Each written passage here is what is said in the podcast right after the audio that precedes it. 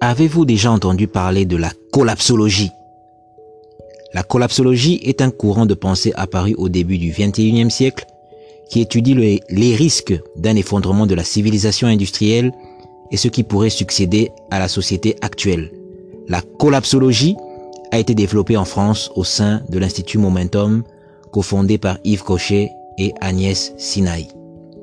Bonjour, bonsoir, bienvenue à tous dans l'Afrique contre-attaque, votre show épique historique en leadership, présenté par Eric. Jusque-là, notre show, notre émission s'est concentrée sur l'histoire, sur la réussite, sur comment développer les civilisations euh, africaines. Mais aujourd'hui, nous allons prendre une approche un petit peu différente. Au lieu de nous focaliser sur la construction, sur le team building, sur euh, le succès, la réussite, euh, euh, la pensée entre guillemets positive, on va plutôt prendre euh, un autre chemin et étudier au contraire ce qui fait que les nations échouent, que les civilisations tombent. Voilà pourquoi j'ai commencé avec la collapsologie, qui est un nouveau courant de pensée euh, très à la mode, hein, c'est le 21e siècle, où les élites, surtout européennes, s'évertuent à étudier surtout les causes de la chute de l'Empire romain, car l'Empire romain est un modèle idéal hein, pour euh, l'Europe qui essaie de se construire. On parle de la construction de l'Europe, de l'Union européenne, euh, qui a été ébranlée ou euh, du moins il n'y a pas si longtemps avec le Brexit, qui a amené au fait les intellectuels à, à se plancher là-dessus, parce que l'Union européenne en fait est un rêve d'une construction de l'Empire romain mythique que nous connaissons, car cet empire avait pu unifier tout un tas de de pays, d'États, de territoires, et c'est un, c'est un mythe fondateur que les nations européennes veulent euh, euh, reformer. Et non simplement la Rome antique, mais aussi Babylone, car là, quand vous voyez le Parlement européen, ce bâtiment a la forme d'une tour inachevée de Babel. Donc vous voyez que les mythes sont extrêmement importants parce que lorsqu'on pense Babel, on pense directement à Nimrod et lorsqu'on pense à Nimrod, on parle, on pense à Narmer. Et qui est Narmer? Nous en avons abondamment parlé. Narmer est un fils de Couche, c'est un Couchite, c'est un noir africain qui vient de la vallée du Nil, encore plus, beaucoup plus loin dans le fin fond de l'Afrique, car il fait partie de ces Shemsuhor, il fait partie de ces Mesniti, il fait partie de ces fils de Dieu, de ces Ndélé, euh, qui sont, euh, qui ont parcouru le, le, le Nil venant des fins fonds de l'Afrique, animés de l'esprit du lion et de du silure, c'est-à-dire la, la, la, panthère, le euh, euh, la panthère des eaux, le félin des eaux. Hein, nous aurons à en parler encore beaucoup plus euh, dans, au cours d'une prochaine intervention. Donc, ce sont ces peuples-là qui, lorsqu'ils sont montés, nous en avons parlé, ont conquis évidemment la vallée du Nil, ont subjugué les peuples qui étaient là, les pasteurs nomades qui étaient là, dont les Anous qui étaient déjà là, une population noire, comme le dit Émile Amélino et ils ont eu à fusionner. Donc il y a cette fusion entre les pasteurs, les nomades, entre les agriculteurs, les euh, pasteurs, les chasseurs, dont faisait partie euh, euh, ce Narmer, ce fils de Couche, mais chasseurs aussi pêcheurs, car on sait que c'est une communauté de pêcheurs qui est, qui est montée, car selon Babacar Sall, égyptologue, enseignant à l'université Cheikh Anta Diop, qui a écrit Les racines éthiopiennes de la civilisation égyptienne, nous parle de cette tribu de, de, de, chasseurs, de pêcheurs surtout, qui sont montés euh, au niveau euh, de la vallée du Nil, car on voit beaucoup de tableaux, c'est-à-dire des, des, fresques du moins, euh, des gravures euh, murales dans le, les rochers euh, égyptiens de la vallée du Nil, où on montre bien des, des comment on appelle ça, des explorateurs venant, des navigateurs surtout, venant à la conquête de ces territoires-là. Donc c'est cette euh, communauté de chasseurs, de pêcheurs qui chassaient les poissons-chats au niveau euh, de l'Afrique centrale, du Congo, dans le bassin du Congo où il y avait plusieurs lacs. Ils chassaient souvent des poissons des poissons chats géants que l'on peut encore retrouver en, en, Chine, mais qui ont malheureusement disparu dans ces régions du, du Congo. Et nous savons l'impact dans ces régions de, du harpon, car on a retrouvé aussi des harpons au niveau de la vallée du Nil. Et ces harpons-là peuvent être datés déjà ou euh, être reliés à, ce, à ces harpons, à ces premiers harpons, comme les harpons de Similiki qu'on retrouve au Katanga. Les plus vieux, les plus vieux harpons du monde ont été retrouvés dans euh, les zones du Congo, où on chassait déjà ces poissons-chats-là, et on peut comprendre que euh, cet animal est devenu un, un, un animal totem, car c'est lui qui détermine le fait qu'un chasseur est mature, qu'un chasseur peut nourrir sa famille et qu'il peut être inclus dans le clan. Donc, tout ça, cette parenthèse pour dire que cet euh, individu qui est Narmer est allé jusque dans le Moyen-Orient et il y a les, les, les, données qui le prouvent, les, les, les, éléments ont été retrouvés, des Sérèques par exemple, ce qu'on appelle les Sérèques, hein, des inscriptions ont été retrouvées avec le, le nom de Narmer ou du moins euh, déjà avant le, la première dynastie de Narmer, dans le prédynastique, nous avons déjà des traces égyptiennes au niveau du Moyen-Orient, de la, de, la, de la contrée de Canaan, de la Palestine. Donc lorsqu'on parle de Babel, dans les textes bibliques, il est tout à fait, nous avons les preuves de cette présence africaine noire dans ces territoires-là et le récit de Babel est en fait une sorte d'allégorie, si on peut, on peut les voir comme ça, pour nous montrer la diffusion des langues, car d'après les travaux de Jean-Claude Mboli, on peut bien voir que les langues sont dispersées dans le sens où l'ancien égyptien peut être compris comme euh, un stade évolutif des langues proto-bantoues, et on peut trouver le, euh, le, proto-égyptien grâce aux travaux de Jean-Claude Mboli et surtout aussi de Théophile Obenga qui a grandement inspiré Jean-Claude Mboli pour écrire son euh, ouvrage. Donc celui le travail de euh, du professeur euh, Théophile Obenga a été infini, infiniment séminal pour euh, donner les outils pour comprendre les langues modernes dans lesquelles nous évoluons aujourd'hui. Et nous en avons déjà parlé un peu brièvement. Donc nous revenons à, à, à Rome, à la collapsologie. Disons que l'Union européenne a son siège qui ressemble à une tour de Babel afin de se retrouver envers un idéal, c'est-à-dire on a une pluralité de pays qui parlent différentes langues, mais on veut tous les mettre ensemble afin de créer un idéal.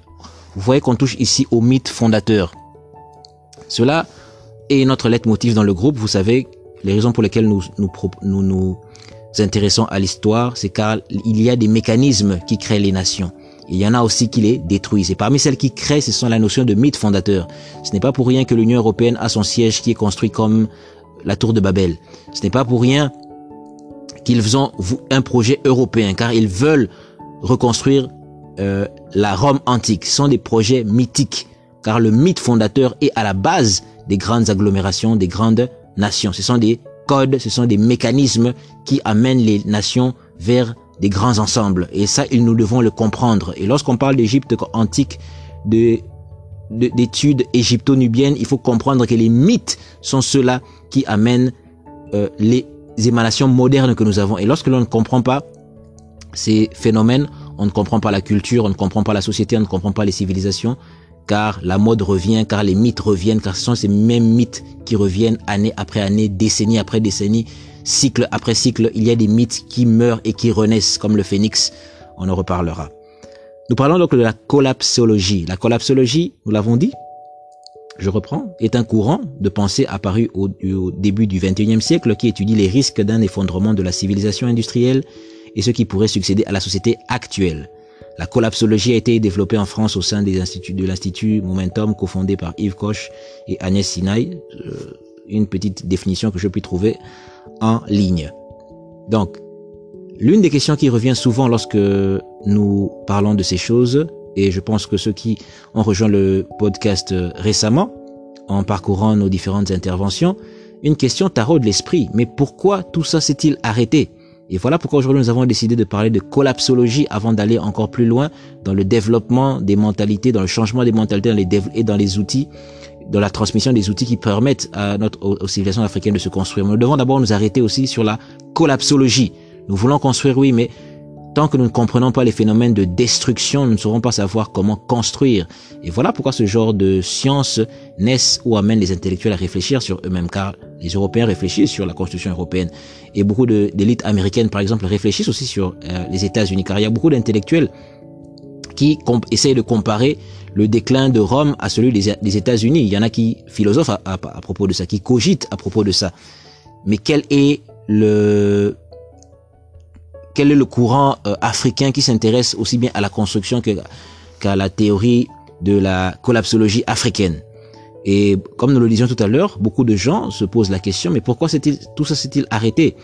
C'est intéressant de parler des Shemsuor, de parler de Narmer, de parler de tous ceux-là qui ont euh, contribué à ces grands pharaons, à ces grandes reines, à ces grands intellectuels qui ont été en Afrique, qui ont euh, par, euh, créé un certain nombre de corpus que lui est légué à l'humanité aujourd'hui. Mais pourquoi cela s'est-il arrêté? Pourquoi on ne retrouve plus ces grandes civilisations en Afrique? Pourquoi ne, ne continuons-nous plus ce développement? La collapsologie pourrait y, y, y répondre. La collapsologie nous informe que les causes de destruction des civilisations et des nations sont multiples.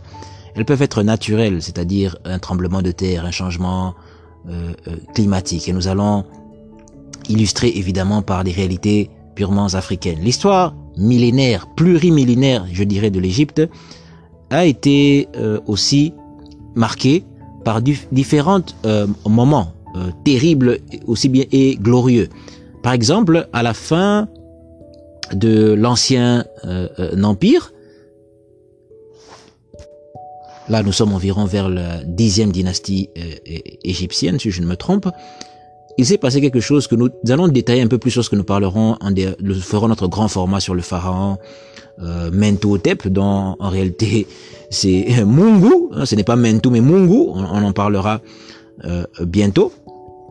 Eh bien, la fin de cette euh, dynastie, avant celle de Mentuhotep, se va se charger par un effondrement de l'État Nous avons déjà là la première fois, en tout cas la première fois que l'Égypte s'effondre massivement. Dans le pré-dynastique, comme nous l'avons dit, il y a plusieurs euh, mouvements qui se euh, présentent avant que Narmer puisse venir euh, vraiment solidifier la nation égyptienne il y a plusieurs populations africaines qui se mettent là et d'autres populations qui viennent remplacer d'autres. Mais lorsque la première dynastie commence, on, se rend compte qu'il y a un État formé, qui était déjà préformé avant, mais Narmer vient un peu comme solidifier et officialiser les, les, choses.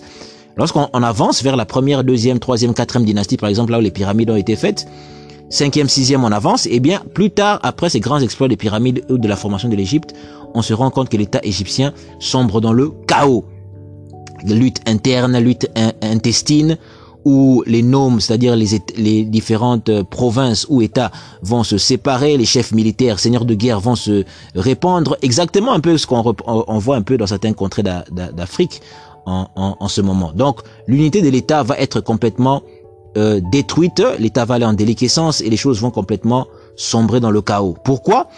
C'est lié à, ici, grâce à la, euh, en, en, se référant aux, aux éléments collapsologiques, euh, euh, non simplement à des crises internes, car le roi Pépi II de l'époque, qui avait régné pendant un temps considérable dans euh, par rapport à l'histoire égyptienne, avait euh, manqué d'autorité, c'est-à-dire qu'il avait laissé trop de privilèges aux gouverneurs de province ou de noms qui avaient pris un peu trop de pouvoir et qui comment il y avait une sorte de crise financière et les experts disent que la meilleure manière la meilleure la meilleure manière de comprendre un peu ce qui s'est passé à la fin de l'ancien empire c'est un peu euh, la, la, comparer un peu à la, à la, crise par exemple de 2008 qui s'est passé ou, ou une sorte de, de, crise boursière qui s'est passée bien qu'il n'y avait pas une bourse mais bon c'est une sorte une, une image hein. donc il y avait un fiasco euh, euh, euh entre guillemets financier bien qu'il n'y avait pas vraiment la monnaie comme telle il y avait plus d'échanges bien que plus tard dans l'histoire égyptienne on a des, des étalons comme le débène et tout ça.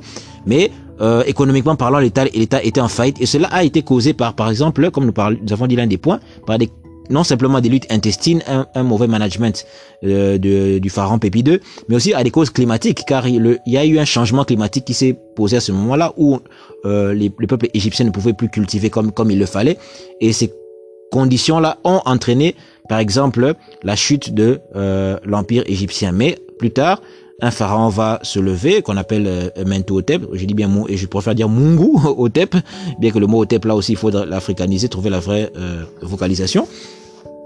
Mais nous voyons que l'un des cas qui fait qu'un royaume peut, puisse sombrer, eh bien, ce sont des causes euh, climatiques, par exemple, des causes environnementales qui euh, peuvent affecter un pays.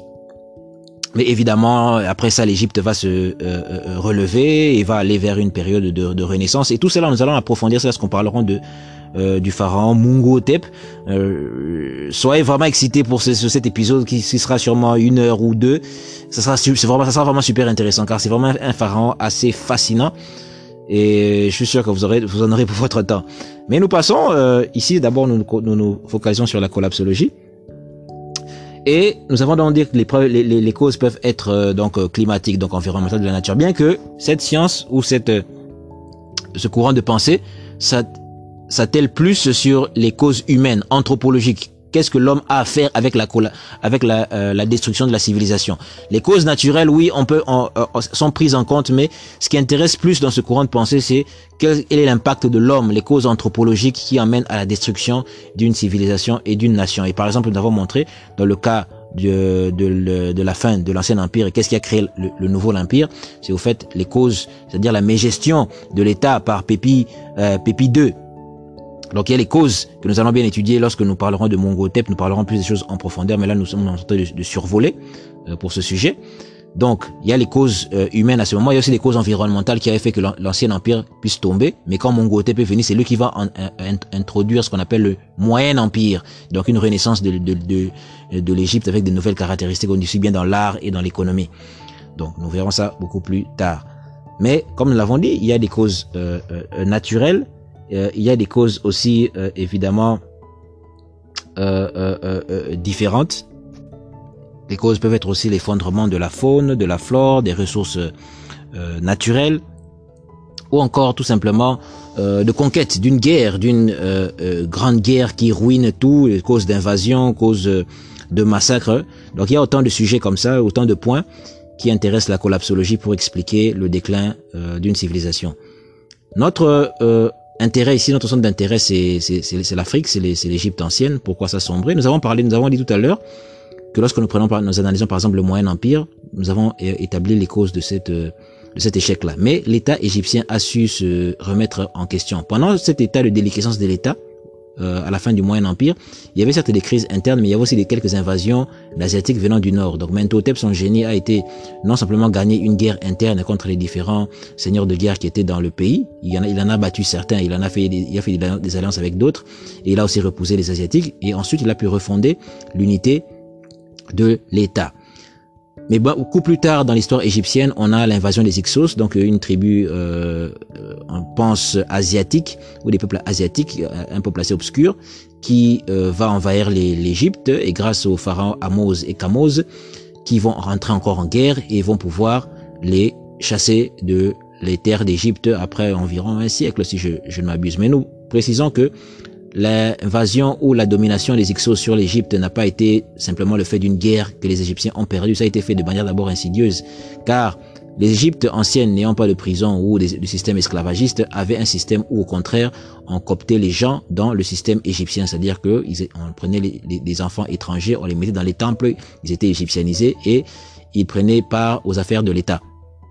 Cependant, une conspiration s'est établie où les étrangers qui s'établissaient en Égypte, surtout en basse Égypte, c'est-à-dire vers le nord, ont euh, conspiré, euh, c'est une évidence, pour prendre le pouvoir, car c'est déjà une élite qui était en place, qui a pu euh, faire tomber l'Égypte. Ce n'était pas simplement le fait d'une guerre qui a opposé deux nations, mais il y avait des, le verre était déjà dans le fruit, ce qui fait que les élites qui étaient déjà en place étrangères ont contribué à faire tomber la nation égyptienne. Mais avec le courage et la stratégie de Amos et Kamoz, les pays a pu remonter la pente et chasser les Ixos et à reprendre le dessus. Beaucoup plus tard dans l'histoire égyptienne, et c'est à ce moment-là que les Égyptiens vont vraiment se rêver dans le sens où ils vont remettre la guerre comme euh, une nécessité et même les conquêtes comme une nécessité. Et voilà pourquoi Amos et Kamoz, par exemple, vont introduire la 18e dynastie. Et sur la deuxième dynastie, on a par exemple le pharaon Toutmose, Toutmosis, qui va euh, euh, aller en guerre contre les, les, régions du Moyen-Orient et pour avoir des territoires euh, vers ces contrées-là. Donc, c'est là où on se rend compte que l'Égypte est beaucoup plus attaquée et elle va apprendre de ses erreurs et essayer de se remettre en question. Pendant des millénaires, elle a été en paix, si on, considère le, prédynastique comme déjà le début de l'histoire égyptienne. C'est un empire qui a, duré, qui a duré avec une stabilité de plus de 3000 ans. Donc on est à les 4, 5, 6, 7, 8000 ans si on doit considérer le prédynastique. Mais le problème, c'est que tout empire périra. C'est une phrase qui est facile à dire, mais il faut pouvoir aussi le démontrer. Et l'intérêt de la collapsologie, c'est de pouvoir démontrer quels sont les faits qui font que une nation puisse être être euh, euh. Et je prends toujours cet exemple pour euh, imager cela. La dernière Coupe du Monde a été très intéressante. La dernière Coupe du Monde de football a été intéressante dans le sens où beaucoup d'équipes où les commentateurs, ça ne m'a jamais quitté l'esprit, les commentateurs ont souvent dit, la dernière Coupe du Monde, qu'il n'y a plus de petites équipes. Et je me rappelle, j'étais bluffé par le euh, jeu sur le terrain de la Belgique, qui avait un jeu assez extraordinaire, qui n'avait rien envié aux Brésiliens. Et beaucoup disaient, mais, ou en tout cas moi je me disais que mais les, les, les, les, Belges ont, joué, ont eu un jeu plus brésilien que les Brésiliens eux-mêmes, c'est-à-dire que les gens driblaient. Bon, j'espère qu'il y a des fans de foot qui, écrivent, qui écoutent. euh, ils driblaient, il y avait un jeu de jambes assez extraordinaire à la brésilienne. Et on s'est rendu compte que beaucoup de, il y avait certaines équipes, que ce soit dans cette Coupe du Monde, la dernière ou l'avant-dernière, qu'il y a des grandes équipes qui sont parties avant. Et la conclusion des, des, commentateurs était de dire que, en réalité, quand on parle de Coupe du Monde maintenant de, de football, il n'y a plus de petites équipes. Pourquoi? Parce que le reste du monde est en train de rattraper les grandes nations. Et c'est la même chose en économie. Il y a des, des, des pays qu'on disait petits pays, mais qui rattrapent maintenant les grandes équipes. Et voilà pourquoi des, des équipes qui étaient dites petites, maintenant qui ont un jeu de jambes intéressant parce qu'ils ont plus de pays, ont plus de moyens, ils peuvent en, en, en, embaucher des entraîneurs, améliorer, leurs équipements, avoir des meilleurs entraîneurs et euh, acheter les meilleurs joueurs. Et ils ont et avec le, euh, le monde qui était maintenant un petit village, avoir des gens qui viennent de différents pays, qui changent de nationalité, qui peuvent renforcer l'équipe. Et d'où la fameuse critique de l'équipe de France où on dit que pratiquement tout le monde était noir. Et ça ressemble plus à l'équipe du, Zimbabwe, du Zimbabwe, du Zimbabwe, pour paraphraser euh, Thomas Njijol. Donc euh, voilà. Les, les règles du jeu ont changé. Les règles du jeu ont changé. Et c'est ça l'Égypte. L'histoire de l'Égypte aussi, c'est ça. Les règles du jeu ont changé, c'est-à-dire que pendant des millénaires, ils ont ils ont euh, régné, mais le reste du monde a aussi commencé à changer de stratégie. Car comme j'ai dit, les Égyptiens, en allant parfois ailleurs, bien que la, la politique expansionniste avant la 18e dynastie n'était pas très forte, mais il y a eu des personnes qui, qui, qui, qui, les faisaient copter dans leur système. Et ces personnes voyaient ce qu'il y avait en Égypte. Et ils voulaient aussi euh, faire la même chose dans leur pays, car beaucoup de gens entraient, par exemple, euh, sous, le sur le tombeau d'un noble qu'on appelle Knum Hotep, à la 12e dynastie, on a officiellement l'entrée des Hébreux en Égypte. Ces Hébreux, quand ils entrent en, en, en Égypte, ou du moins des Sémites, hein, il faut être beaucoup plus technique, des Sémites, lorsqu'ils entrent, ils voient ce qui se passe en Égypte, ils voient les pyramides, ils voient la science, ils voient la technologie, ils apprennent et beaucoup sont repartis avec dans d'autres contrées, d'où nous avons le texte biblique de personnes qui vont euh, euh, sortent d'Égypte. Et évidemment, il y a des nuances à apporter là. Il faut pas, il faudrait pas rester dans, rester dans l'histoire. Oh, oui, esclavagisme, tout ça. Il faut apporter les nuances qu'il faut. Il faut pas avoir peur de, de, dire les choses telles qu'elles sont parce que les preuves archéologiques sont là pour nous démontrer la réalité historique des choses. Donc, pour nous dire qu'il y a eu des peuples qui sont venus, qui sont partis, et il y a des témoignages euh, très abondants des Grecs, nous en avons parlé, qui sont venus étudier euh, en Égypte. Saint Clément l'a attesté les Pythagore et, et, consorts, les Thalès de Milet, qui sont tous venus étudier en, en Égypte et qui ont ramené ce qu'ils connaissaient au niveau de euh, la Grèce, et les Sémites qui sont venus, qui ont rapporté ce qu'ils avaient pris en Égypte au niveau de euh, la Palestine. Et nous ferons une émission aussi bientôt où nous parlerons des legs égyptiens que l'on retrouve dans la culture judéo-chrétienne, car il y en a beaucoup. Faites-moi confiance, il y en a énormément. Et ça sera intéressant de pouvoir en parler. Donc, euh, nous avançons, nous avançons, nous évoluons. Il y a donc eu toutes ces populations-là qui ont pris de l'Égypte, qui ont ramené et qui ont voulu faire la même chose. Et donc l'Égypte a été euh, la convoitise de beaucoup de nations. D'où cela n'a pas commencé seulement avec les Ixos, mais après les Ixos, il y a eu des vagues d'invasion en, en Égypte, que ce soit avec les Pères, donc nous avons dit par exemple les Ixos, que ce soit les, les, les, les Assyriens, que ce soit avec les Perses, que ce soit avec les Grecs, que ce soit avec les Romains, que ce soit plus tard encore avec d'autres nations qui sont venues euh, euh, envahir l'Égypte. Et tous ces peuples qui venaient prenaient toujours ce qu'il y avait en Égypte, étudiaient. Plus tard même, Napoléon viendra, la France viendra, et euh, viendra avec ses scientifiques, car Napoléon n'est pas venu euh, seul ou bras ballants en Égypte, non, il est venu avec toute une armada de scientifiques qui ont dessiné le sphinx, qui ont appris euh, ce qui se passait. Et c'est là qui a ouvert les portes de l'égyptologie moderne avec Champollion qui arrive, qui euh, euh, commence à faire un travail euh, spectaculaire sur les des, des, des, pyramides grâce à la pierre de Rosette. Donc euh, la France qui s'abreuve de la science égyptienne et qui ramène ça au niveau de, de son pays. Là, pour la pour preuve, un obélisque a été carrément pris en Égypte, a été a été mis euh, à, à, Paris, et euh, beaucoup même d'éléments de l'architecture ont été placés même dans la ville euh, de Paris. Et nous savons que Paris euh, c'est Paris Isis. Hein, donc le, le, nom de Paris est relatif à Isis. Et lorsqu'on connaît euh, le roman euh, Notre-Dame de Paris, nous savons Notre-Dame de Paris, les connexions qu'il y a avec Notre-Dame de Paris, que ce soit l'église ou le roman, avec Isis. Hein, avec Esmeralda, la gitane qui est curieusement une égyptienne. Donc pour ceux qui connaissent, on va pas aller en détail euh, aujourd'hui, mais pour ceux qui connaissent la petite histoire, euh, on connaît les liens qu'il y a entre ce roman ou, la grande ou l'église bâtiment Notre-Dame par rapport à ces éléments égyptiens là. On n'en parlera pas aujourd'hui parce que sinon ça nous prendrait un peu trop de temps, on s'écarterait de notre euh, sujet. Pour dire que le reste du monde s'est abreuvé totalement jusqu'à la lie dans le Nil égyptien, dans son, dans son esprit, dans son âme, dans sa connaissance, dans son histoire, pour construire les autres civilisation. D'où nous savons que réellement l'Égypte est euh, la base de la civilisation. C'est là où la civilisation a commencé au niveau de même avant la, l'Égypte ou la Nubie, ou même au niveau de l'Afrique du Sud, en Pumalanga, on a déjà donc des civilisations africaines qui ont commencé, qui sont les berceaux au fait de la, la, de, la civilisation.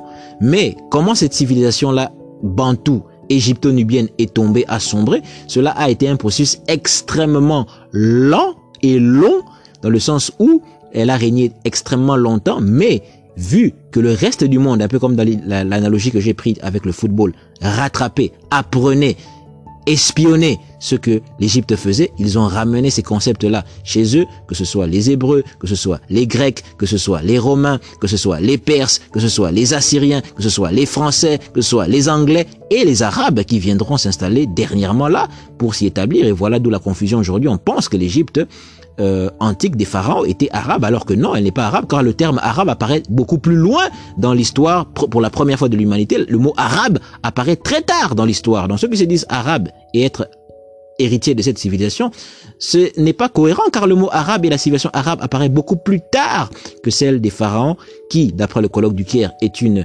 civilisation africaine, colloque du Caire de 1974, car des, égyptologues comme Jean Leclan le dit très clairement que l'Égypte était africaine dans sa pensée, dans sa manière de se comporter. Et les, les, les, études ADN le prouvent, la culture, la langue, tout ça, j'en passe des meilleurs. Et on peut retrouver encore beaucoup de traits communs avec euh, les Africains qui sont euh, dans les villages et autres. Les preuves sont évidentes. Nous n'y reviendrons pas, nous en avons déjà parlé abondamment. À moins, évidemment, que vous voulez qu'on, que chacun veuille qu'on y revienne. Mais comme nous l'avons dit dans notre euh, show, nous voulons plus nous consacrer sur euh, les éléments civilisateurs, sur les éléments intellectuels de cette civilisation, et non pas rabâcher tout le temps, ils étaient noirs, ils étaient noirs, ils étaient noirs. On est fatigué, ils sont noirs et après. Il faut plutôt dire quels sont les concepts philosophiques, intellectuels, scientifiques qui étaient euh, étudiés et qui sont applicables dans le, dans le monde moderne d'aujourd'hui afin de faire avancer la civilisation. Dire qu'ils étaient noirs, noirs, noirs, noirs, on doit dépasser un peu ce sujet et on doit un peu élever le débat au niveau de ce qui est euh, intelligent, de, ce que, de la résolution des problèmes actuels. Donc, la collapsologie, notre thème d'aujourd'hui. Donc, qu'est-ce qui fait qu'un royaume puisse sombrer? Eh bien, c'est aussi les attaques. Hein, c'est l'espionnage, c'est le reste du monde qui euh, rattrape et qui apprend. Et il y a cette euh, euh, concurrence-là. Aujourd'hui, la Chine a beaucoup plus d'ingénieurs que les États-Unis. Hier, il y a 20 ans, 30, 50 ans, les États-Unis étaient euh, leaders dans le monde de la technologie. Aujourd'hui, la Chine talonne et peut-être même dépasse car la Chine a plus d'ingénieurs que, que les États-Unis. La Chine rattrape. Beaucoup de pays que l'on pensait complètement à la traîne aujourd'hui avancent. L'Éthiopie qui, en les années 80, mourait de faim, aujourd'hui a un très grand nombre de millionnaires. Le reste du monde rattrape. Aujourd'hui, on parle de BRIC. Avant, on ne parlait que de l'Union européenne, des États-Unis. Maintenant, on parle de BRIC, du Brésil, de la Russie, de l'Inde, de, la Chine. Hein, et euh, de la Corée. Donc on parle de ces, nouveaux pays qui sont là, qui, qui, reviennent à la, à la charge. Le reste du monde rattrape. Car en histoire, il y a deux points qui sont toujours immuables, c'est l'apogée et le déclin. Maintenant, il faut connaître les mécanismes de l'apogée, il faut connaître aussi les mécanismes du déclin.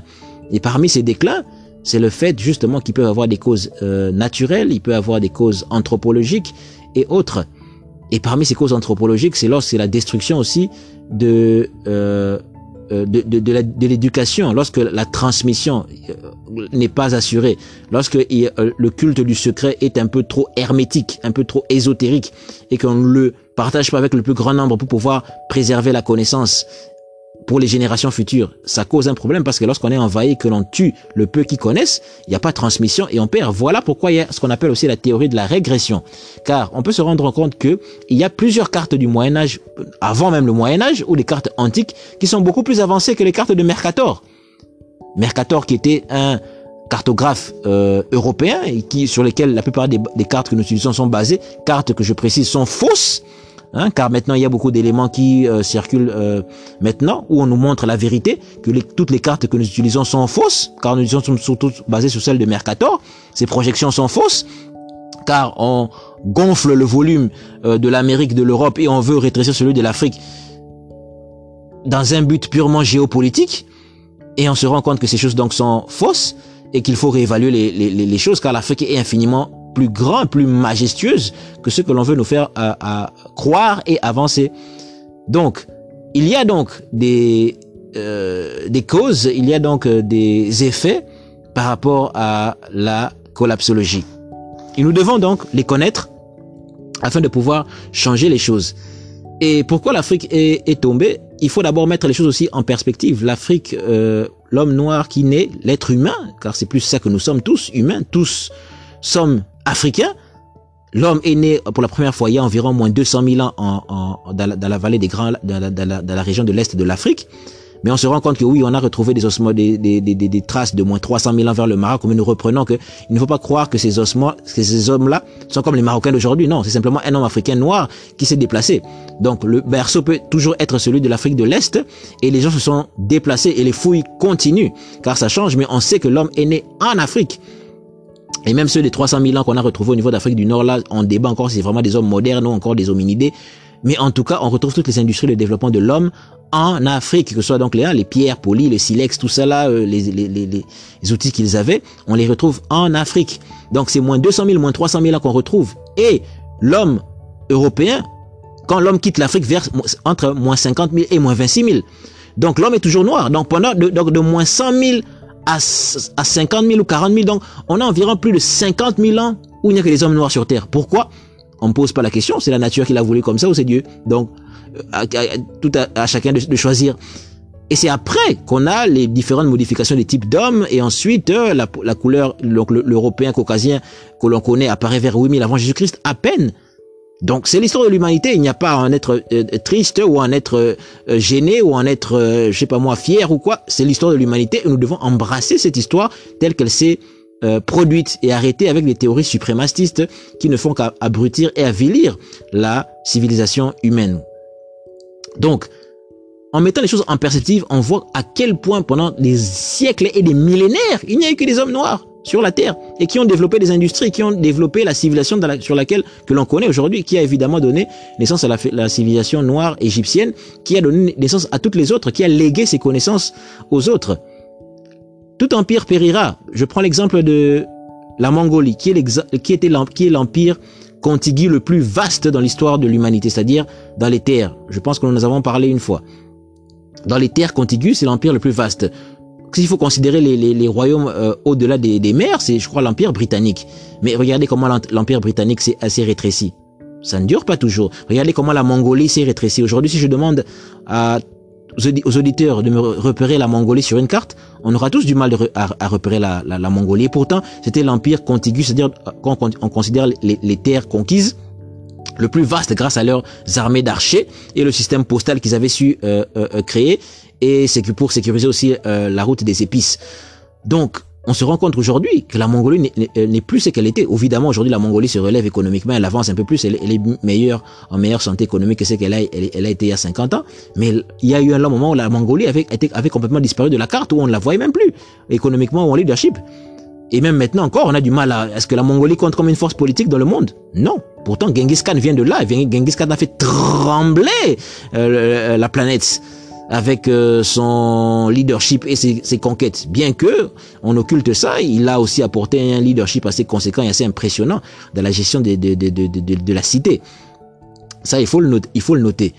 Où est la Mongolie aujourd'hui? Où est la, la, la, la Grande-Bretagne qui, qui, qui avait ce, ce, ce vaste empire? Elle a rétréci. Donc, où est Rome aujourd'hui? L'Occident est obsédé par l'étude de Rome, ou même les États-Unis, qui, car on compare souvent à ce que les États-Unis vont sombrer comme Rome, et on essaie de comprendre quelles sont les, causes de, la chute de Rome. On sait, on sait que c'est, on dit que c'est la bureaucratie, on dit que c'est euh, la, la, gabégie financière avec les vomitoriums qui étaient créés, on dit que c'est la conquête des, barbares, des Huns euh, qui sont venus, euh, euh comment dire, amener l'État à, à, genoux et ça a été peut-être une, une, une euh, euh, destruction lente. Donc il y a eu plusieurs causes anthropologiques et naturelles euh, qui euh, ont conduit, conduit aussi à affaiblir euh, grandement la, Rome, car on savait que par exemple naturel, il y avait la, ce qu'on appelle la the Black Death, hein, la, la, mort noire. C'est une maladie qui, qui, qui s'est propagée là durant le, le, le Moyen Âge, en tout cas, aussi en Europe. En tout cas, là, on est déjà dans le Dark Age, dans le, Moyen Âge. Donc, tous ces facteurs qui ont, contribué à ce que l'Europe, euh, Rome puisse sombrer dans la décadence. Et aujourd'hui, nous sommes durs avec l'Afrique, nous pointons du doigt parce que nous avons perdu aussi euh, l'histoire et les repères et nous ne mettons pas tout aussi dans leur contexte. Et nous parlerons beaucoup plus tard aussi de l'esclavage, de, de, de, de l'esclavage qui a aussi, euh, comment dire, affecté l'Afrique, qui fait que cela a coupé euh, son, son, son, développement car elle a été privée de ses meilleurs fils. Et malheureusement, le seul image, la seule image que nous avons de, cette période-là, c'est de penser que les Africains sont fondamentalement mauvais dans leur, par leur nature, le fait qu'ils ils, ils attrapaient leurs frères, ils les vendaient. Il faut lire l'histoire des lions et pas simplement des braconniers. Car nous savons aussi qu'il y avait des, euh, des juifs dans l'armée euh, euh, d'Hitler. Le livre de Brian Mark Rigg en parle, par exemple, il le dit qu'il y avait plus de 150 000 juifs dans l'armée d'Hitler. Dirait-on pour autant que les, les, les juifs ont massacré leurs frères? On ne le dit pas. Mais il y a cette, ce, narrative là, cette histoire où on veut absolument convaincre les Africains qu'ils sont mauvais à la base, congénitalement parlant, et qu'ils ont contribué qu'ils ont qu'ils mouraient d'envie de vendre leurs frères de capturer. On ne parle pas de héros, des héros qui ont combattu, comme la reine Zinga. On ne parle pas de tous ceux qui ont combattu au niveau de la de, l'Afrique de l'Ouest. Et nous aurons une émission aussi où nous parlerons de ça plus en profondeur. Là, nous ne faisons que ouvrir une parenthèse. On ne parle pas de ces héros qui ont lutté. On ne parle pas pourquoi il y a des, des châteaux forts en Afrique de l'Ouest avec des canons, car c'était bel et bien pour euh, capturer des gens évidemment, partout, il y a des, des traîtres. Mais les rois ont, ont, combattu, a des gens qui ont combattu, qui ne vendaient pas leurs frères parce que le mot esclave n'existe pas. Quel est l'endroit en Afrique où on traitait les gens comme on les traitait dans des, dans des champs de coton à, ailleurs? Ce n'est pas du tout la même chose car le mot esclave en, Afrique aussi n'existe pas comme en, Égypte ancienne et la condition n'est pas la même. C'est pas la même condition sociologique, anthropologique. Et il faut parler avec la science et non pas parler sans euh, arguments anthropologiques et sociologiques et dire simplement c'était la même chose des esclaves. Non, c'est irresponsable de parler de ces sujets lorsqu'on n'a pas les mots techniques pour parler de ces choses. Donc, c'est une parenthèse qu'on l'on referme, euh, qu'on va vite refermer parce que c'est un sujet extrêmement long qui mérite une émission en, en elle, en elle-même. Mais je compléterai en, disant par exemple que Louis Renault, quand il a été arrêté, il a été arrêté parce qu'il a, il a, il a, il a collaboré avec les, les, nazis lorsque la, la, France a été occupée. Donc euh, les traîtres, il y en a partout. Mais dire que les, les Africains sont fondamentalement mauvais, qu'ils ont vendu les leurs et c'est pour ça qu'ils sont qu'ils qu'ils étaient colonisés, c'est c'est super simplifier le, problème et enlever euh, ceux qui sont venus euh, euh, attaquer, enlever ces gens-là de, de, l'équation ce n'est pas ce n'est pas juste. Nous en reviendrons, là-dessus beaucoup plus tard. Donc toutes ces causes ont amené à la chute de l'Afrique, surtout au déclin de l'Égypte, car nous voulons recentrer un peu les choses sur l'Égypte. Là, j'ai un peu sauté un peu plus, beaucoup plus tard avec la avec l'esclavage, mais il faudrait un peu revenir sur l'Égypte parce que c'est ça qui intrigue beaucoup de gens. Si nous avions une culture, une culture si riche, pourquoi euh, cela s'est-il arrêté? Tout simplement, nous avons dit à cause de, euh, pour, pour cause de rappel, titre de rappel, et euh, que tout empire, tout empire périra et que, euh, au fait, euh, d'après certaines théories, on peut se rendre bien compte que ce n'est pas simplement l'Égypte, Rome aussi, qui était un très grand empire, a sombré. Et jusqu'à aujourd'hui, on étudie pourquoi Rome a, a sombré. Ce n'est pas une question qui est totalement répondue. Il y a beaucoup de livres qui, qui sortent là-dessus jusqu'à ce jour qui parlent de la chute de Rome. Et nous devons aussi parler de la, chute, de, la l'Égypte. Pas simplement dire, ah, l'Égypte était grande, elle était africaine, tout cela. Nous devons aussi enrichir le, le débat sur la chute de l'Égypte. Car la collapsologie, la réflexion sur ce sujet, va nous permettre de pouvoir aussi détecter quelles sont les faiblesses, quelles sont les coutumes ou les choses qu'il faut laisser afin de pouvoir euh, ériger des États africains forts pour avancer.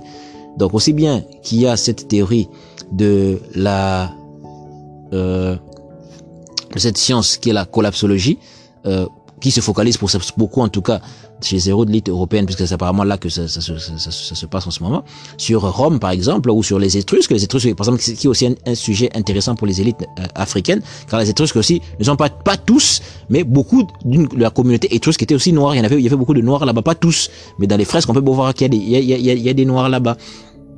C'est intéressant pourquoi la civilisation euh, euh, étrusque a disparu. On sait que c'est il y avait des tribus qui étaient euh, euh, arrivées là, ou je ne sais pas germanes ou visigoths ou euh, choses de ce genre, qui sont arrivées là. Il y a eu, je sais pas moi, un génocide ou du moins hein, des massacres et ils ont été comment ôtés de la, la de la carte.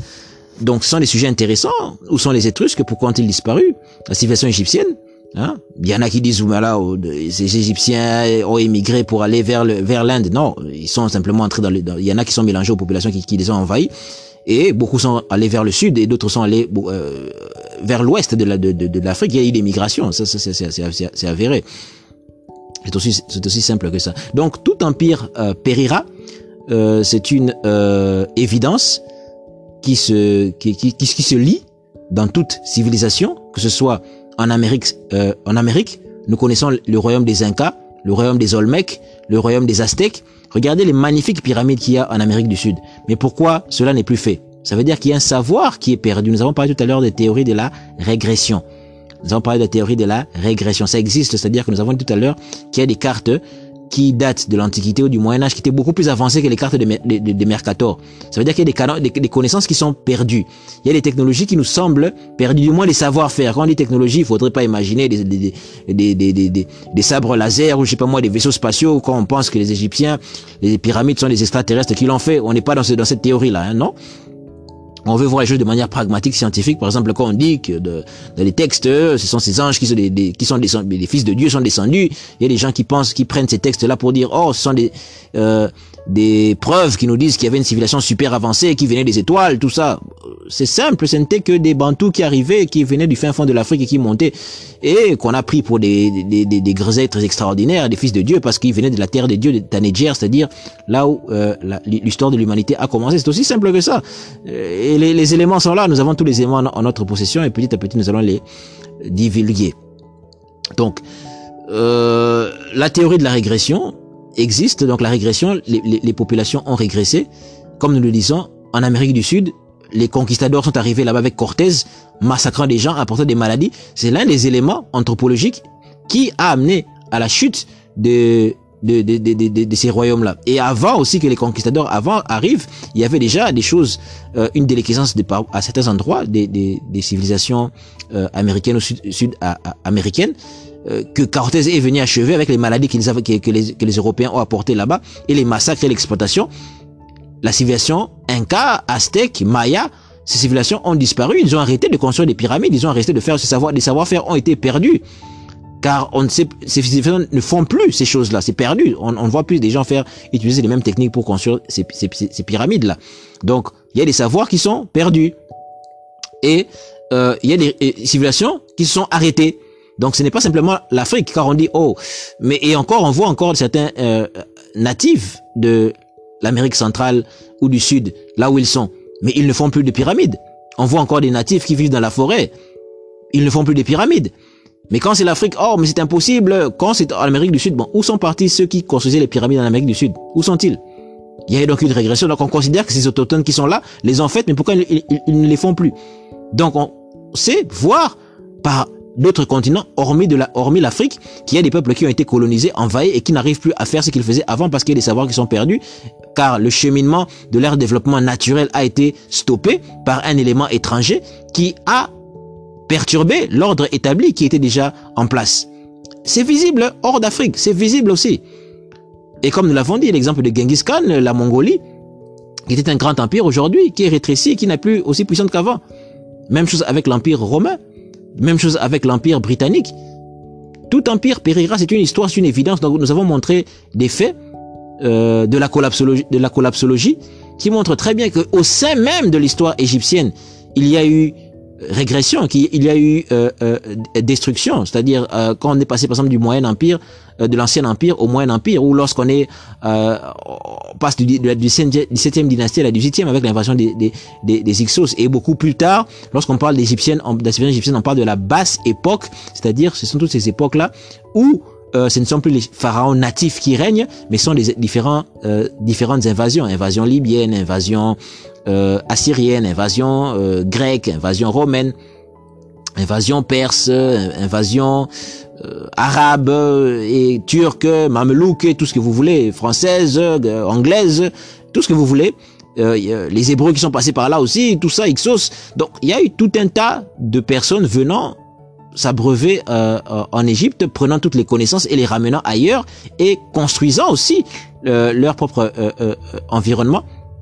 Et certaines de ces civilisations étaient beaucoup, étant beaucoup plus axées dans la guerre, ont utilisé ces connaissances-là pour les appliquer dans des pour, pour les appliquer dans des euh, technologies militaires. Ce que les Africains faisaient était plus de l'appliquer dans l'art et dans la religion, par exemple. Quand on voit les pyramides, tout cela, c'est mathématique, c'est scientifique, c'est pédagogique, c'est didactique, c'est religieux, c'est cosmique, c'est à plusieurs euh, nécessités. Mais d'autres peuples ont préféré utiliser ces, ces éléments, euh, ces connaissances-là dans la, dans la guerre, dans l'art de la guerre, afin de pouvoir conquérir plus de territoires. L'Afrique avait ces, ces, ces, territoires. Nous disons pas que l'Afrique était dénuée de cet euh, état d'esprit-là, car nous reviendrons aussi beaucoup plus en profondeur lorsqu'on parlera de, de, de Mungu Otep, hein, dit Mentuhotep, nous parlerons des stratégies de guerre et comment ça a été appliqué sous Mentuhotep ou encore plus tard euh, sous euh, Amos et Kamos lorsqu'ils ont euh, su utiliser les technologies militaires Ixos pour les retourner contre eux. Nous parlerons de, toutes ces, de, tous ces, ces, points intéressants beaucoup plus tard. Mais ce qu'il faut dire, c'est que la maths, la pensée de la paix, la justice et l'amour qui prédominait et dominait en Égypte ancienne, a fait en sorte que lorsque les conflits étaient à était euh, gagné, et eh ben on passait à autre chose, on passait à la maths, eh bien la, la, science, les prêtres, les savants mettaient plus leur intelligence à savoir comment nourrir le peuple, comment créer des canaux d'irrigation, euh, comment construire des temples, comment être beaucoup plus pieux. C'est à ça qu'on investissait l'intelligence dans la recherche de la compréhension de l'univers, de l'astronomie. C'est là où les, les, les, développements de R&D, donc de recherche et développement, euh, se, euh, étaient en place, alors que d'autres, bon, ont, ont, beaucoup plus voulu axer sur la, la course aux armements. Aurions aurions dû nous, aurions dû nous faire la même chose, peut-être, mais bon, euh, nous savons que euh, l'histoire de l'Égypte a été vraiment relativement assez vaste. Comme nous l'avons dit, pendant des millénaires et des millénaires, il n'y a eu que des hommes noirs en Afrique ou dans le monde. Et c'est après, après, bien après, des millénaires et des millénaires après que les autres viennent. Donc lorsqu'on avance des théories selon lesquelles euh, l'homme noir n'a jamais eu la volonté de se développer ou que c'est les autres qui ont la volonté de se développer et de construire, ce n'est pas exact car les textes sont formels et les analyses anthropologiques sont formelles, les analyses de l'ADN sont formelles, que la civilisation est née bel et bien en Afrique, même pas en Mésopotamie, mais en Afrique, de la Nubie, là, déjà, on voit les traces de, civil, de civilisation, c'est déjà attesté. Et ceux qui ne le savent pas devraient lire ne fût-ce que Histoire générale en Afrique ou les, les, conséquences du colloque du Caire, qui sont déjà datent, qui datent déjà de longtemps, mais évidemment, il y a de nouvelles recherches qui encore approfondissent et enfoncent le clou aussi bien dans les tests ADN que les analyses de la langue anthropologique et j'en passe, et des meilleurs. Nous ne voulons pas revenir encore sur euh, euh, la mélanité des anciens Égyptiens. Nous, ce qui nous intéresse, nous, c'est plus euh, les concepts, les idées pour bâtir. Mais aujourd'hui, comme nous l'avons dit, nous allons prendre un chemin différent. Nous avons pris un chemin différent en parlant de la collapsologie, en parlant de des faits qui entraînent la régression des nations. Nous avons dit qu'il y a des faits anthropologiques, nous avons dit qu'il y a des faits euh, naturels, ça peut être une maladie, ça peut être un tremblement de terre, ça peut être une, une éruption euh, volcanique, ça peut être euh, euh, euh, tout un tas de choses. Par exemple, l'île de Santorin, l'île de l'éruption du volcan de l'île de Santorin vers la Grèce a conduit à plusieurs dégâts. Et certains diraient que c'est peut-être le prototype de l'histoire de l'Atlantide, du mythe de l'Atlantide, avec une région où il y a eu une sorte, une espèce de catastrophe qui a fait qu'une civilisation qui était en place a, a régressé ou a disparu. Donc on prend l'île de Saint-Orin comme un exemple peut-être et dans les, euh, fresques euh, de ces régions grecques, grecques, on peut bien voir qu'il y a les Noirs, les Africains dans ces, dans ces, dans ces peintures-là. Donc l'île de Santorin, par exemple, est l'exemple de cette, de, cette, de cette destruction par la nature. Et on a aussi l'exemple de, de Pompée, de Pompée aussi à Rome, où avec cette, cette éruption, du Vésuve, si je ne me trompe pas, a aussi euh, euh, détruit pas mal de pas mal de choses. Donc il y a des causes naturelles comme ça, des causes anthropologiques, mais gestion ou encore naturelle, on peut encore aller avec des euh, changements climatiques, assèchement du Sahara par exemple, qui a entraîné plusieurs bouleversements dans les, parmi les peuples qui habitaient dans ces, dans ces régions-là. Et aujourd'hui, par exemple, on a la crise de du climat, hein, la COP 21, tout ça là nous avons beaucoup de, de, un nouveau challenge que la planète a à propos de, du changement euh, climatique qui pourrait amener beaucoup de des problèmes à des nations, par exemple des tsunamis, on ne sait pas, on, se pose la question, est-ce que c'est pas lié à ça? Bon, bien que le tsunami, on sait que ce sont les différentes plaques tectoniques là qui, lorsqu'elles bougent, euh, créent ce genre de, de problème. C'est pas vraiment le réchauffement climatique, mais euh, il y a des rapports de cause à effet qui peuvent causer d'autres choses. par exemple, je sais pas, la fonte des glaces, c'est-à-dire qui va faire augmenter le niveau de de, de, de, de, la mer et qui va affecter économiquement des, des, des peuples ou des, des, civilisations. Donc tout ça là, c'est dans le cadre de la collapsologie qu'on se planche sur ces choses, qu'on étudie ces différents rapports, les conflits qu'il y a entre les, les, les, nations, la bombe atomique qui a euh, détruit tout un, euh, combien de personnes au, Japon. Tout cela amène la régression des civilisations, mais aussi euh, des pistes intéressantes d'études pour voir, comme par exemple comme le Japon qui a su se réinventer après euh, Hiroshima. Mais elle a régressé pendant un temps. Pendant, un temps, elle n'était pas, elle n'était plus la puissance qu'elle était à, à l'époque. Il a pris, ça a fallu du temps pour se, pour se relever. Donc, la collapsologie nous donne toutes ces informations et ce n'est pas euh, euh, euh, exhaustif, n'est pas, pas exhaustif, c'est au contraire une science bourgeonnante où nos intellectuels devraient euh, euh, que, où dans laquelle nos intellectuels africains devraient se plonger pour nous donner des éléments qui vont nous aider, qu'on va amener aux chefs d'État, aux managers, aux leaders, aux décideurs, afin de ne plus faire les mêmes erreurs d'avant. Et c'est très important. C'est vrai, nous, nous sommes pour focaliser par exemple ici à étudier ce qui nous fait avancer, les éléments pour construire, mais nous allons aussi avoir un œil sur la collapsologie pour voir euh, les éléments qui nous font regresser, les éléments qui ont construit, qui ont conduit à la destruction de l'Égypte. Je pense que durant cette euh, euh, émission, nous avons pris le temps d'énumérer ces, ces, éléments, en tout cas dans l'histoire égyptienne, que ce soit les causes naturelles, les causes climatiques, les causes anthropologiques, c'est-à-dire, par exemple, les, différentes guerres qui ont été menées contre euh, l'Égypte, le fait que les gens sont venus prendre des connaissances là-bas et les ont ramenés chez eux et ont développé des sciences qui leur ont permis euh, d'avancer. J'ai pris cette, analogie du football où le reste du monde aussi avance. Et on peut pas se dire simplement pourquoi l'Afrique n'est pas restée au, au, top. Elle est restée au top pendant des millénaires. Simplement que nous n'avons pas la perspective de voir le temps où nous n'avons pas été embêtés par d'autres personnes. Mais évidemment, nous ne pouvons pas nous complaire par le passé, dire ah voilà tout a été déjà fait, on croise les bras, c'est fini. Non, cela, cela doit servir simplement de support, de, de motivation, d'intelligence afin de pouvoir euh, mieux faire, mieux faire qu'hier, faire mieux qu'hier et ne pas simplement se dire oh l'Égypte c'était la plus brillante civilisation de, de, de l'humanité. Je pense que l'on peut faire mieux. Je pense que l'on peut faire mieux et on doit avoir ce rêve de vouloir faire mieux. Car beaucoup se complaisent simplement de le passé, de ce que nous avions accompli. Mais je crois qu'on peut faire mieux que l'Égypte. Que. Car les civilisations africaines ont su se réinventer, être euh, assez euh, prolifiques. Et après l'Égypte, lorsqu'elles se sont dispersées, elles n'ont pas simplement copié totalement ce qu'elles faisaient. Les résidus de l'Égypte sont dans la langue, sont dans l'art, sont dans les comportements, sont dans les traditions, sont dans les coutumes et les us. Mais l'art africain, à travers aussi les différentes euh, régions, s'est réinventé, elle, a changé, elle s'est stylisée. Hein. Nous avons par exemple euh, l'art des Dogons, nous avons l'art de, de, de est Ife qui est très réaliste et très impressionnant. Nous avons l'art euh, des régions du Congo qui a fortement inspiré par exemple Picasso. Hein. son cubisme est né de ce qu'on appelait l'art nègre. Et sans art nègre, il n'y a pas de Picasso.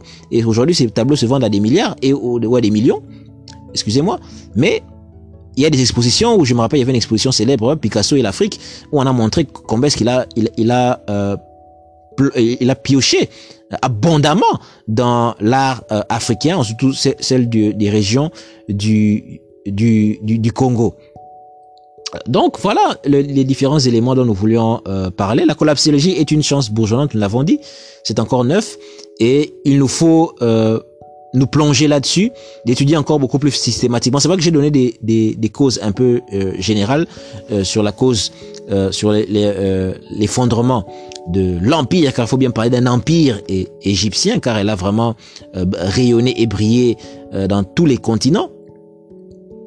Mais il y a eu des causes et tout empire périra et c'est ce qui a fait que ces empires ont, ont, ont, ont échoué et c'est l'histoire de l'humanité et tout le monde est passé par là. Il faut, on tombe et on se relève et il faut, il faut euh, continuer. Il faut, on ne peut pas se, se, se, se, décourager, mais il faut plutôt continuer à être inspiré par le travail de, de ces grands bâtisseurs et faire mieux, mieux, mieux, mieux qu'avant. Merci. J'espère que cette page de l'histoire vous a euh, passionné, comme moi, sur la euh, collapsologie. Nous voulions savoir quelles étaient un peu les causes de l'effondrement de l'empire égyptien, mais nous savons que euh, la culture est restée dans les différents euh, euh, peuples. On dit parfois pourquoi ne trouve-t-on pas de pyramides ailleurs en, en, en, Égypte si réellement les Africains sont partis ailleurs? Il y en a. Il y a plus de pyramides au Soudan par exemple qu'en Égypte. Au niveau du Nigeria aussi il y a des constructions pyramidales. Au niveau du Mali. Et n'oublions pas le grand Zimbabwe aussi qui a des constructions cyclopéennes. Hein, n'oublions pas ça. Mpumalanga, n'oublions pas qu'il y a des sites très intéressants euh, là-bas. Et aussi, simplement, l'Afrique aussi a voulu se diversifier en, en expérimentant d'autres sortes d'architecture. Et c'est aussi intéressant. Et même l'Égypte elle-même, après la grande pyramide, après les trois petites pyramides de Képhren, de, de, de, de, Mykérinos euh, et celle des reines, on n'a pas encore, l'Égypte ne s'est pas relancé dans une telle euh, opération pyramidale au niveau de, de, de, de l'Égypte. Donc elle-même, on peut la, la, questionner. Pourquoi ils n'ont pas ils n'ont pas refait d'autres pyramides aussi spectaculaires On pourrait en parler. Donc euh, et ce sont des, des, sujets, des débats qui qui qu'il qui, y a. Donc euh, j'espère que ces points ont pu euh, apporter des éléments euh, de réponse euh, par rapport à la collapsologie, par rapport à la, la chute au déclin des civilisations égyptiennes et de leurs descendants au niveau de, de, de l'Afrique. Euh, nous savons que plus tard, l'Afrique a su se réinventer hein, avec le royaume du Mali, où il y a de, euh, le code Bamana, le code binaire, et je vous invite à, suivre les, les, travaux du professeur Ron Eglash, qui en parle abondamment sur les fractales. Euh, nous savons qu'il y a eu plusieurs civilisations brillantes, comme celle de Zimbabwe, comme celle du Congo, du royaume Congo, dont la philosophie est très, est très, très développée. Euh, le professeur Fukiao en a beaucoup parlé avec la croix d'Ikenga ou la, le cosmogramme Congo. Il y a beaucoup de choses qui ont été développées en Afrique et c'est parce que nous ne connaissons pas ces choses. Et nous aurons l'occasion de parler de tout cela ici abondamment, de ces civilisations africaines qui ont beaucoup à nous enseigner au niveau des mathématiques, au niveau du Mali, Mansa Moussa, le roi le plus riche de l'histoire de l'humanité. Tout ceci vient d'une tradition lointaine de la vallée du Nil et au-delà, bien avant, car tout n'a pas, pas commencé dans la vallée du Nil, mais bien plus loin que ça, dans la région des Grands Lacs, au niveau du Congo, dans cette région-là où la, la, civilisation est partie, afin de pouvoir faire briller le monde.